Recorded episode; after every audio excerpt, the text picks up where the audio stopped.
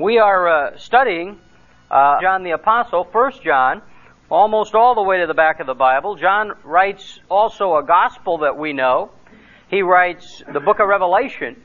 And he writes these three little books kind of where we have them there toward the end of the Bible. First John, Second John, and Third John. This guy was long on literature and short on titles, evidently, because that's what he called, and there he goes. And, and it's a personal account about where you and I can find real life. And he said there's only one place we're going to find real life, and that's in the person of Jesus Christ. Now, we are, at least I think, try to uh, have fun in here and talk about uh, fun things and relevant. We are in the middle of a, of a, a little mini three week series that's really going to now be four weeks on the most important question that we can ever ask. It's the most important question that we're ever going to have to deal with in our life and in the life of anyone that's ever lived in the face of this earth. And the question essentially is this Are you a Christian? Very direct question. Uh, I like, uh, because of uh, uh the position that I'm in, I teach a lot to men, and every once in a while to men and women, and that's fine, men and women. But I, I like the men a little better because you can be more direct with them. They all think, even though they may not be, they all think they're bottom line kind of guys. Just give it to me straight, Tom. I can take it. Uh, don't sugarcoat it for me. Just lay it out. Well, okay, here it is. John lays it out. He says this, Are you a Christian? And here's how you'll know. Because a lot of us answer yes to that question without really thinking. Or, or we may say yes and then say, Why are you a Christian? And you'll hear all kinds of different answers to that. John said, Here's how you know you're a Christian. First of all, there's a doctrinal test. He says, What do you say about Christ? See, the root word of Christian is, uh, is Christ. You're not going to be a Christian without Christ. If in fact you don't embrace the person of Jesus Christ, you're not a Christian. You couldn't be.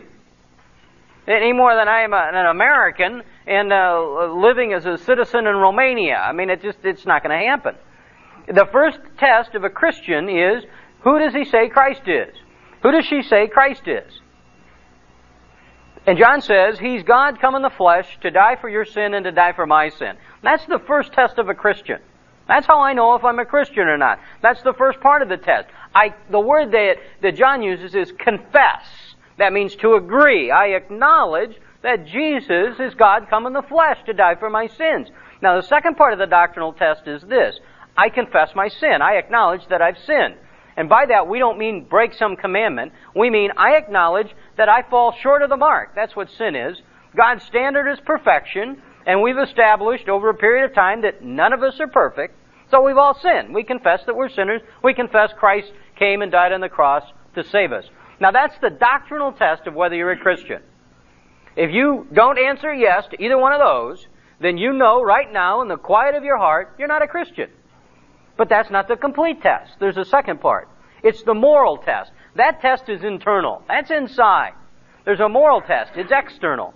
John said if you're a Christian, you're going to live like it. First of all, there'll be obedience. Chapter 2, verse 3.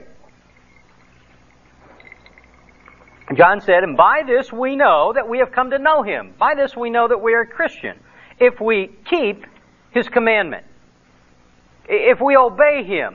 And that is not some fear of violating a law. That is a desire to do what's right in God's eyes.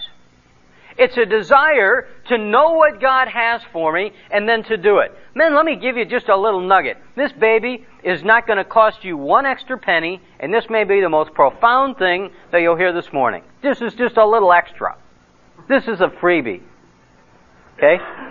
Your obedience today is going to determine your sense of God's will tomorrow.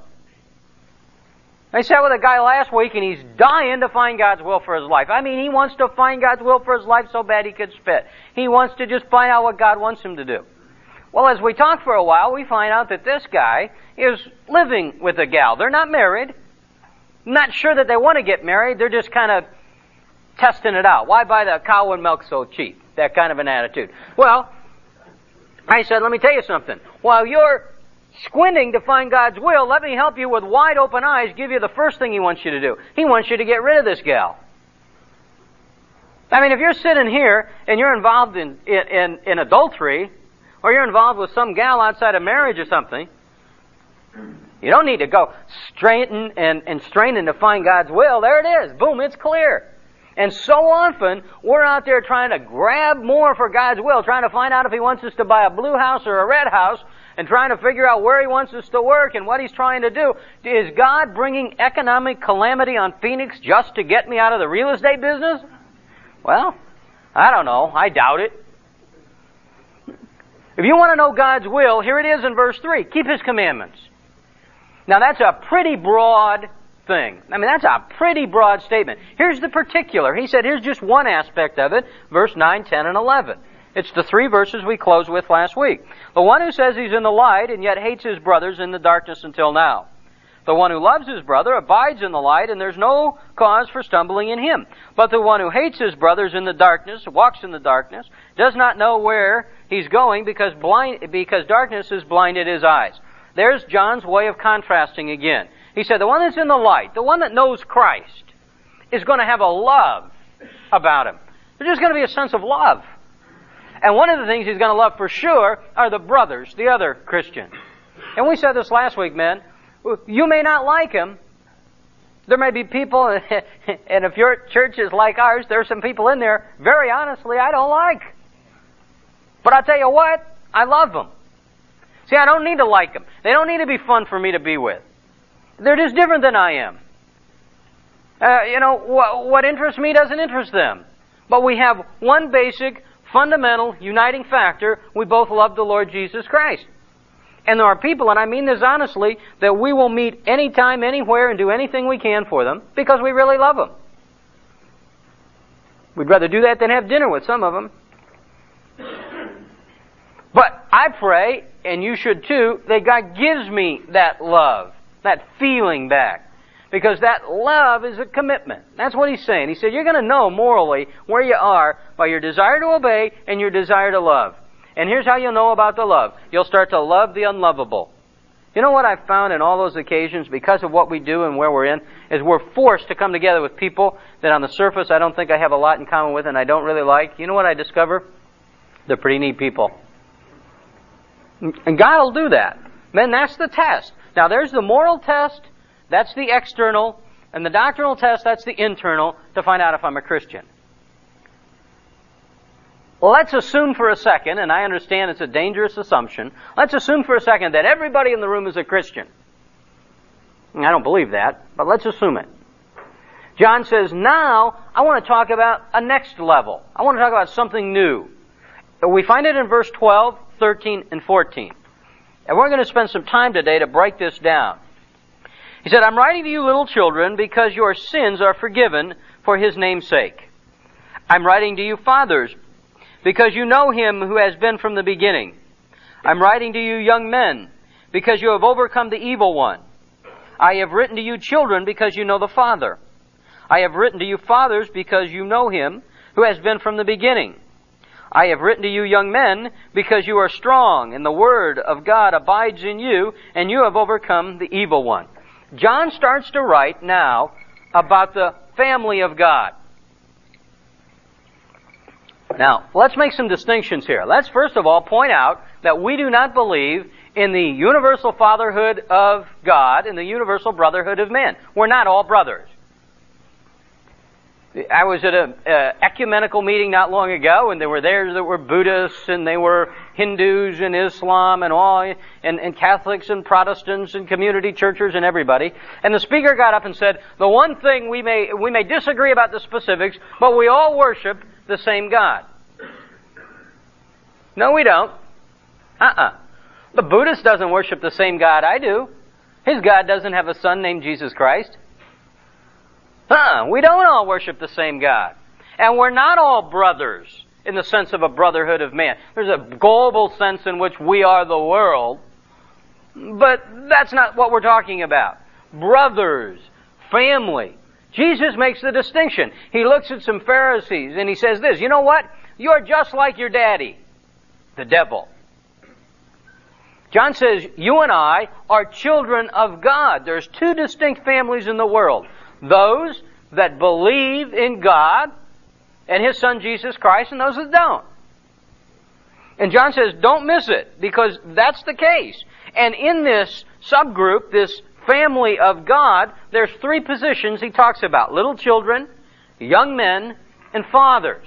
Now we're going to look at each one of those, but let me introduce it by saying, I want you to be looking at each position, trying to figure out where you are in the family of God. You say you're a Christian? Great. Are you a little kid? Or are you a young man? Or are you a father? Where do you fit in the family of God? We point out one other thing.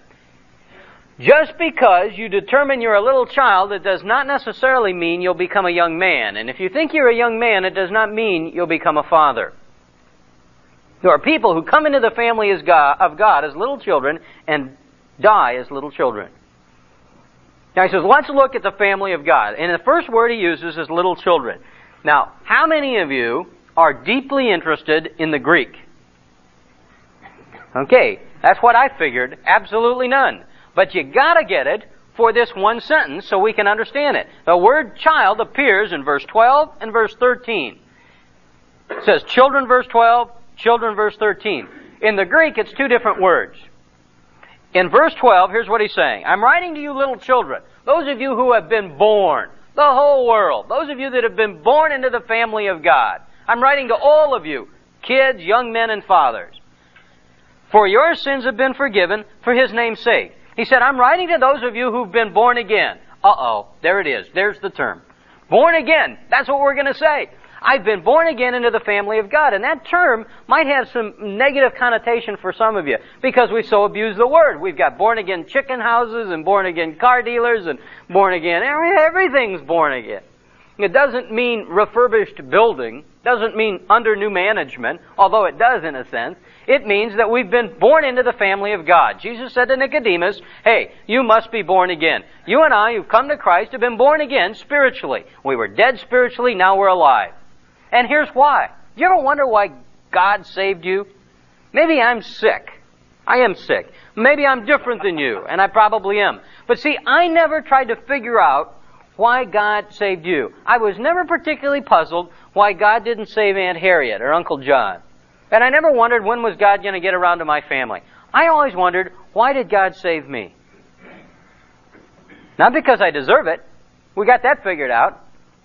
Not because I earned it. We got that figured out. Here's why He saved you. Verse 12, for His name's sake. He saved you so you would point out what a gracious God He is. Remember in John's Gospel in the ninth chapter, Jesus is walking along with the disciples. As they come upon a, a man, I believe he's blind. And they ask this, the disciples, did this guy sin or did his parents sin? Remember Jesus' answers? He said, neither one. But that this man might be a display case for the work of God. Jesus said, I'm going to do a mighty work in this man so that you will see the mercy of God. Well, I want you to understand, those of you that have come to Christ in repentance and faith, as you walk around, people are looking at a trophy case. That's what you are. You're a display case for the mercy of God. If you want to see how creative God is, you walk out and look in the sky. What a beautiful creation we live in.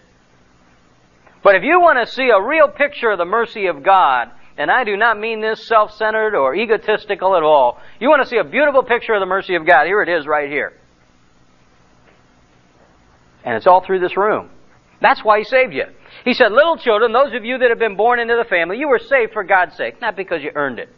Now he deals with all three groups, and let's deal with them. Here it is. Here's the first one. And we'll take them out of order, but put them in our, the way our mind thinks. Verse 13. He said, I've written to you children because you know the Father. That's the characteristic of the child. The word used for child in the original language here in verse 13 is paidia. It means uh, ignorant. It would read like this. I have written to you little ignorant ones take some of the flattery out of it. He said, I've written to you little ignorant ones because you know one thing. You don't know a lot, but you know this. You know who your daddy is. And one of the kids, I remember when they were six, eight, nine months, they didn't know much. But boy, they knew who daddy was. You could have a lot of guys, they could sit here and a lot of guys could walk in that door, but I'll never forget Sarah, the first one, boy. She had, not, she had, didn't have a, a lick of hair and she was nine months old. She was bald as a cue ball, and she had great big eyes. She was so cute. And people'd walk in and walk in and walk in, and you'd kind of sneak up, and all of a sudden she'd see you, and her feet would go, and her hands would go, and her eyes would go, and she'd smile because she knew who her daddy was. She'd see me, and bam, she was there. Well, that's the picture of a spiritual little child. He doesn't know a lot, but he knows who his daddy is. He has the right, Paul says, to call him Abba Father. Literally, daddy. The God of the universe, you know well enough to call daddy. Now there's some problems with being a child. Keep your finger there and turn to the book of Hebrews, just to the left through Peter's writing and James, and you're into Hebrews, and the fifth chapter.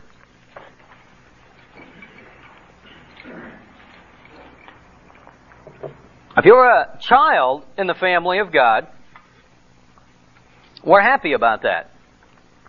But you come into the family of God, just as you come into the human race, with the desire, hopefully, or at least the design on growing. Peter tells us in 2 Peter 3 to be growing in maturity. And he starts by saying this, look it, you're a child, Hebrews 5.12, but you don't need to stay there. The author of Hebrews is writing to a, a group of people who are struggling. He said this, For though by this time you ought to be teachers, you have need again for someone to teach you the elementary principles of the oracle of God. You have come to need milk, not solid food. This is one of the problems of kids. Little kids, physically, and little kids spiritually, they can't handle heavy food. The Word of God is, is spoken about as milk and as bread and as meat. And that's exactly the progression we had with our kids. We gave them milk, and then when they could handle that, we gave them a little bread, and then when they could handle that, we gave them a little meat. Uh, we didn't sit down the first time we could get them in the high chair and start slinging prime rib at these kids and say, okay, eat it. Eat your prime rib. You're not going to get out of that high chair until you eat your prime rib. They just weren't capable of doing it. But the author here is writing to a group. Now maybe you've been a spiritual child for a long time.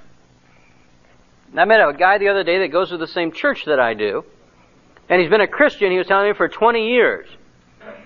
I have a great, uh, uh, that is something that makes my ears perk up and makes me say, I want to talk to this guy. I want to find out what he can teach me. Here's what I discovered, guys.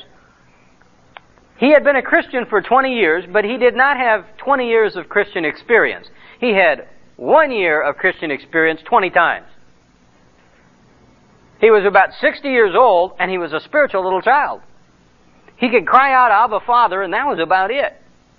And the author of Hebrews would have been writing to him. He should, he, he's saying, look, at by this time, you should be growing. But you're still messing around with those basics. You still need to be spoon fed, and you should be feeding yourself. That's the characteristic of a spiritual child. Uh, here's the second thing. For everyone who partakes only of milk is not accustomed to the word of righteousness, for he's a babe. He's not accustomed to right living. A spiritual child is stumbling and falling all the time. We had a baby over at the house the other day, and the baby's now a toddler, just learning to walk, and I forgot what that was like. And she'd take a little step forward, and then she'd take a step backwards, and then she'd kind of go to one side. I remember coming home that way, not too many years ago, and she'd kind of go to side to side, and she'd fall, and she'd fall real hard, and she'd fall and snap her head down, and I'd think, oh, she's never to get up, and she'd just bounce right up, and she'd smile, and she'd look and say, am I hurt? No, I'm not hurt, and away she'd go. Well, a spiritual little child is going to stumble and fall and is not used to right living. He's got that milk in there, but he doesn't have that strength, that encouragement, that, that ongoing fortitude that he finds in verse 14. Here's probably the most deadly characteristic of a little child.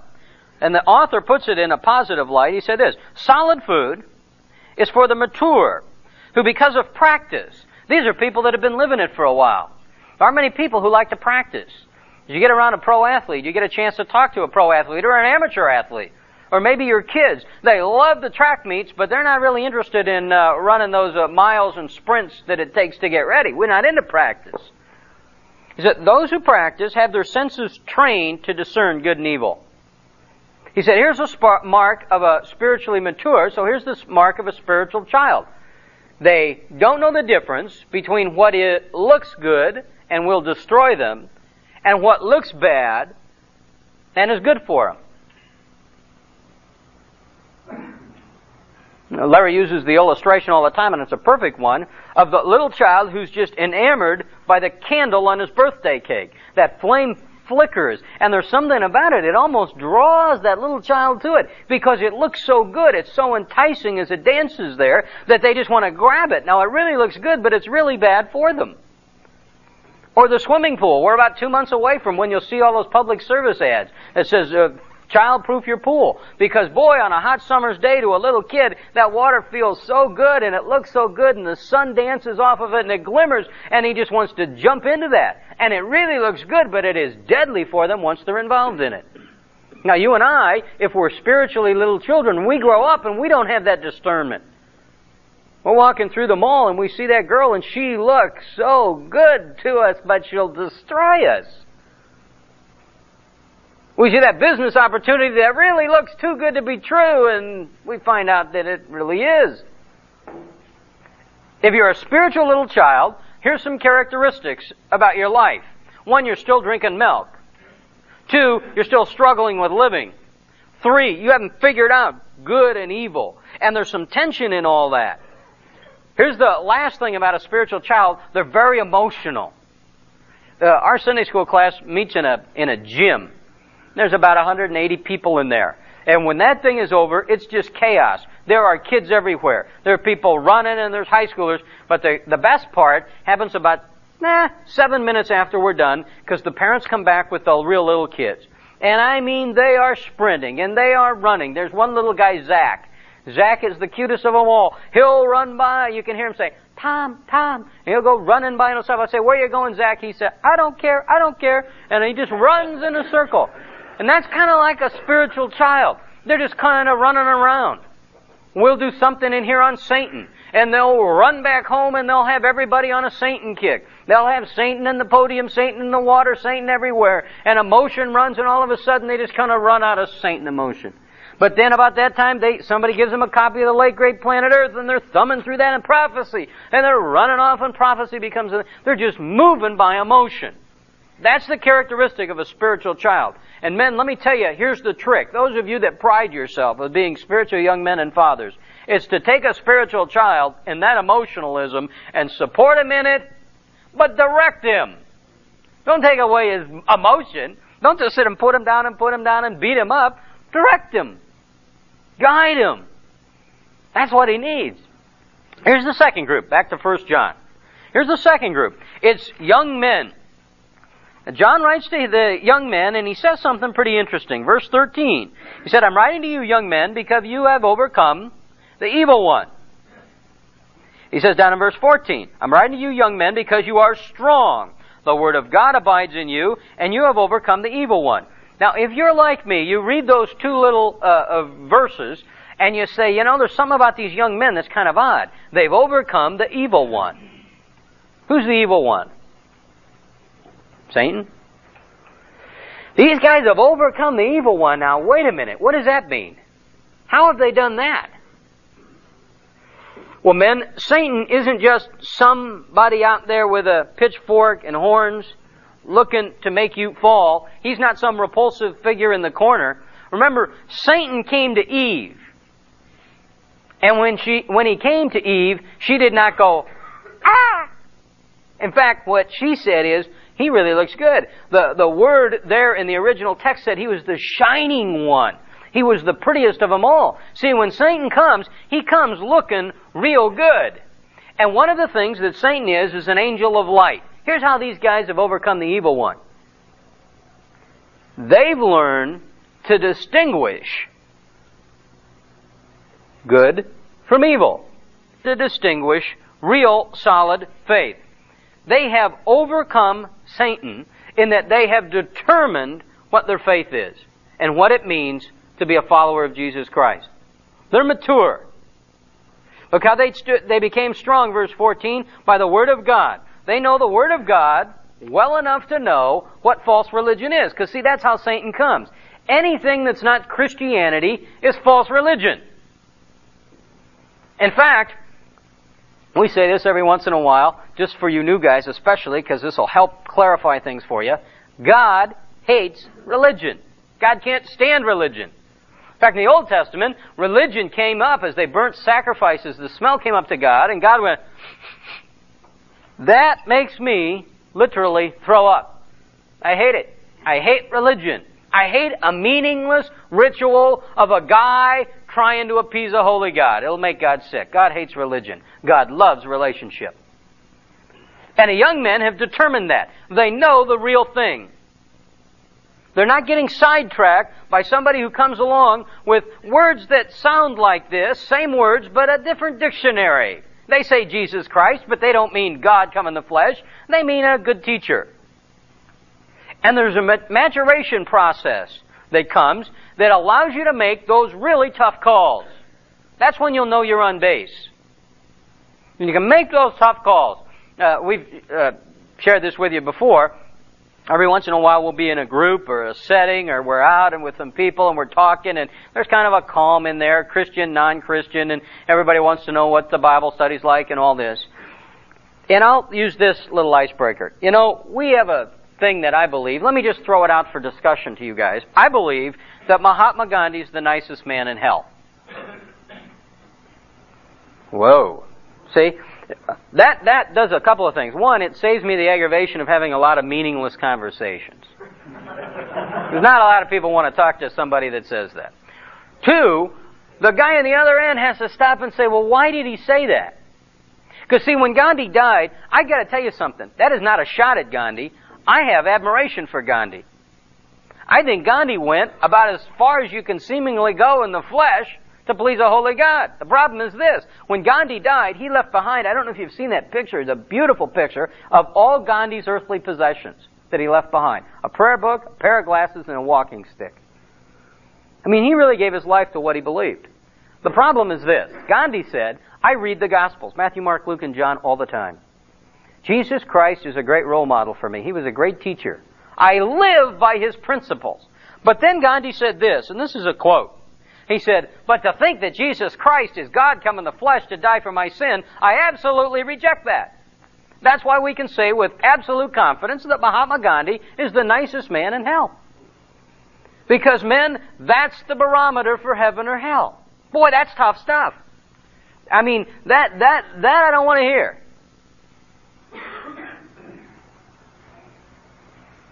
See, I want to, I want to take, and I want to, I want to take Adolf Hitler because I'm comfortable with him, and we'll just send him to hell, and that's easy. See, what you're missing to un- and failing to understand is Mahatma Gandhi and Adolf Hitler and Tom Schrader and all of you are in the same boat. And the only thing that gets us out of there and into the family of God is faith in Christ. That's tough stuff.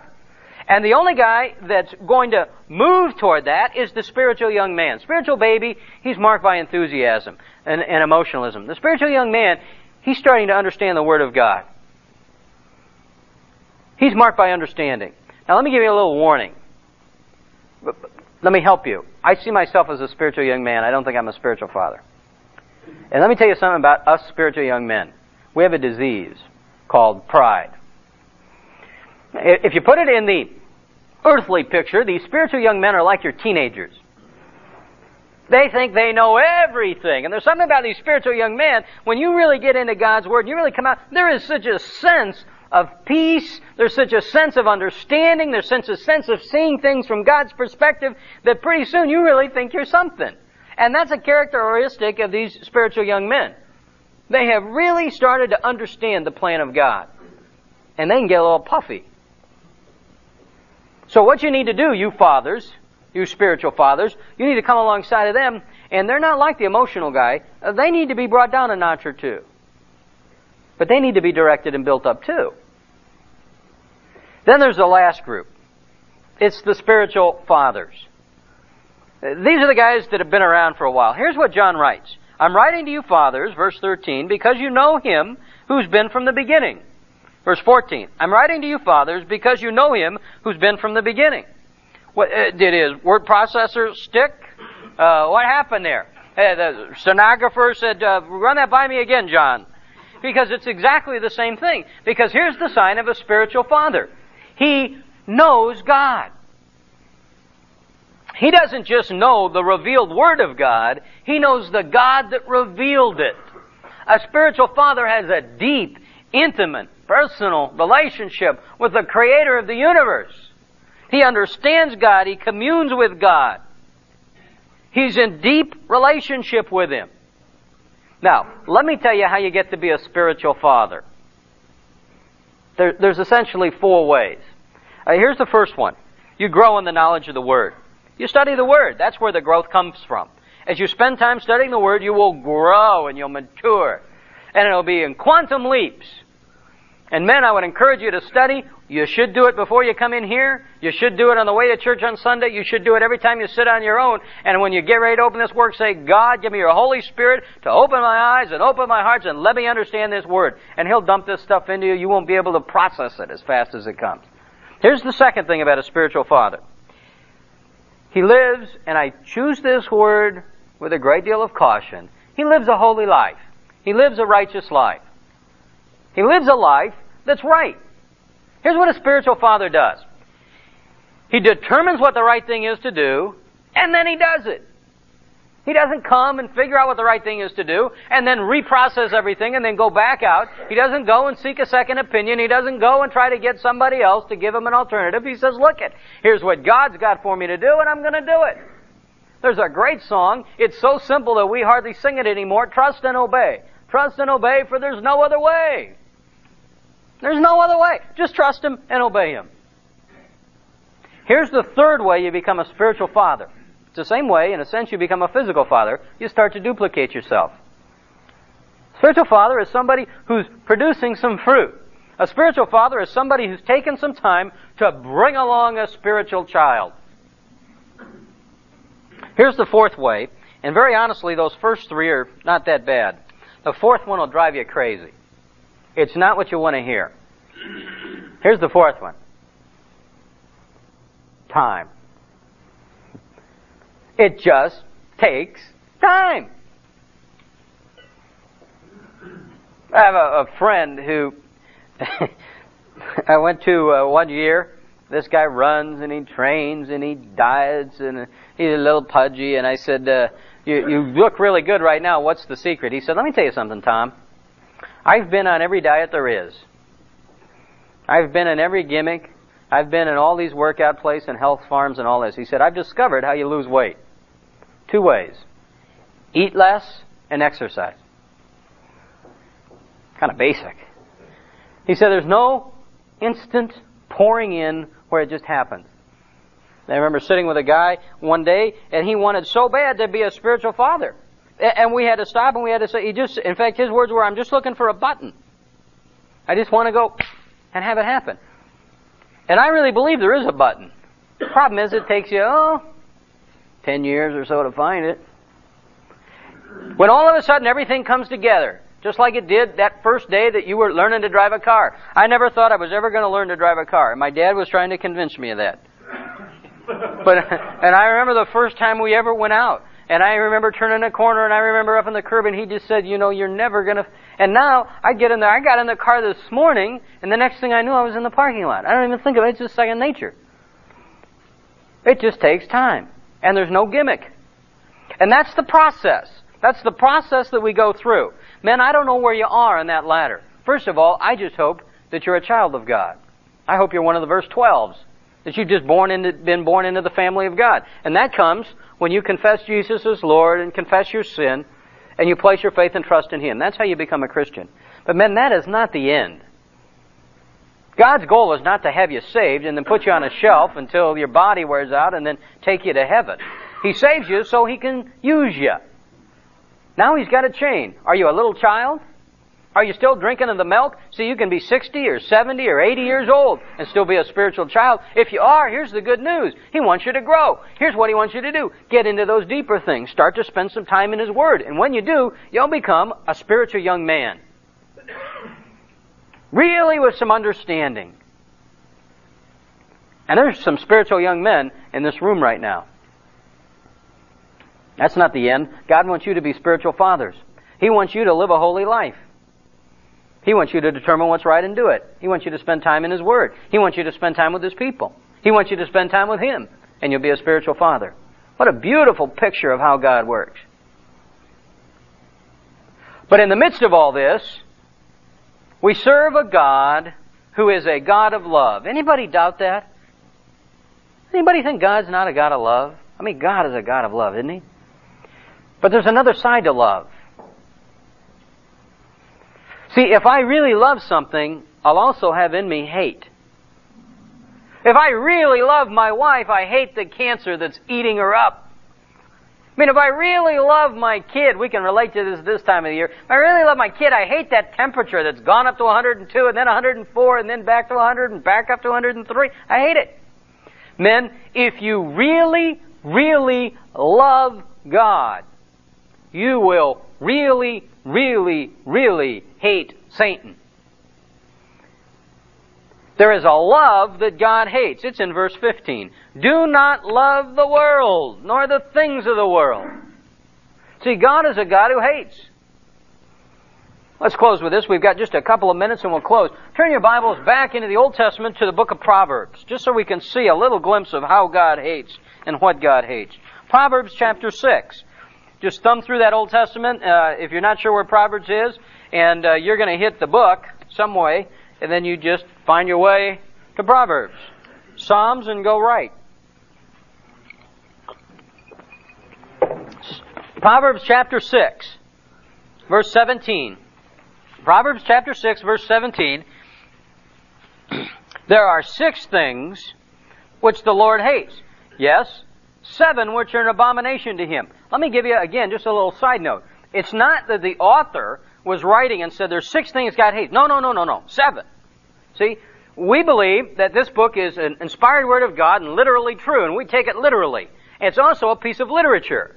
And that was a technique of reinforcement. That's what he's doing. He's saying there's six things God hates. In fact, there's seven of them. Here they are. Now let me tell you, this is not an all-inclusive list. God's got some hates that aren't listed here. But this will give you a good picture of what God hates. The first one is haughty eyes. That means pride. The guy that kind of walks around with his nose in the air really thinks he's something. Well, God hates that. That pride's at the root of all rebellion.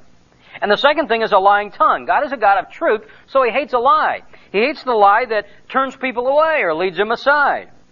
Third thing is in verse 17, the hands that shed innocent blood. Men, God believes in the sanctity of life. God created life, and He hates everything that destroys it. God created this planet, and it's a beautiful planet. You and I, if we're Christians, we should really be the, the, the greatest ecologist and environmentalist in the, in the entire world. We really should. We should be fighting to protect the planet. God hates those that shed innocent blood. Here's the fourth thing. A heart that devises wicked plans. Now, this just isn't a bad guy. This is a guy that, a creative guy, and he pours all his creative juices into planning something wicked. And this guy spends a lot of time trying to figure out how to do bad things. And he's got an associate right there in verse 18. It's the fifth thing that God hates. Feet that run rapidly to evil. This is the guy that's coming along. He's not as creative, but this guy's a great follower saying, hold on, I'll be there in just a second. Here I come. Because I want to participate in this. Here's the sixth thing God hates. A false witness who utters lies. Somebody that would just destroy a reputation. It's, it's somebody that bears false witness against you. Jesus felt this. Paul felt this. Here's the seventh thing. One who spreads strife among the brothers. See, God is a God of unity. Those of you that are involved maybe in a church setting, and you got one of these little nee nee nee nee nee nee nee nee. Somebody will be in that group and they're gone. They're the first ones to leave a small group. And boy, when they're gone, they become the topic of conversation. Nee nee nee nee nee nee. Did you hear what brother so and so said? How about pastor so and so? How about sister so and so? Boy, let me tell you, men, God hates that as you tear the body of Christ apart. One other thing, and we close with this. Again, it's not an all-inclusive list, but of these seven, three of them have to deal, three of them deal with this little thing called the tongue. He hates number two, a lying tongue. Number four, false witness. Or I'm sorry, number six, false witness. Number seven, those who spread strife. See, this tongue is an evil little thing. You and I can violate all ten of the commandments with our tongue. I would no more think of taking a knife and shoving it into his body than I would fly. But you know what? I'll knife him with this little baby right here. I'll cut him to shreds. He won't even know what hit him. I'd never come over here and steal this man's car, but I'll steal his reputation just like that with my tongue. Well, men, there is a love that God hates.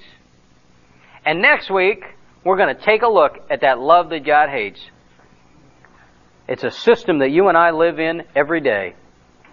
Next week, we're going to take a look at a practical way to approach the entire world and everything in it. Let's pray. Father, what a privilege it is to call you that, to call you Daddy. We just thank you that you're uh, at work in our lives, using us, molding us, building us. Father, those of us that are your kids, cry out for those that might be here that don't know you. That your Holy Spirit would just pull them right now in a way they couldn't resist into the family of God. Father, we ask you to take those of us that are spiritual children and give us some bread. Give us your solid word and cause us to grow. Father, those of us that are young men, uh, help us not get puffy and built up, but Father, help us understand and discern the truth. But we don't stop there. Those of us that are young men, Father, help us be fathers who know your word who are committed to live a good, right, clean, holy life. Are willing to take what we've got and pour it into others so that we know you in a deep, intimate, personal way. Lord, help us understand that there's no gimmicks and nor shortcuts, that that's your system, that's the way it goes, that's what you've determined. But Father, help us stay on track. God, I thank you for what you're doing in this group. Thank you for the growth in numbers, but the spiritual growth too. We've seen some men become children in here. We've seen some children become young men. Father, we thank you for that.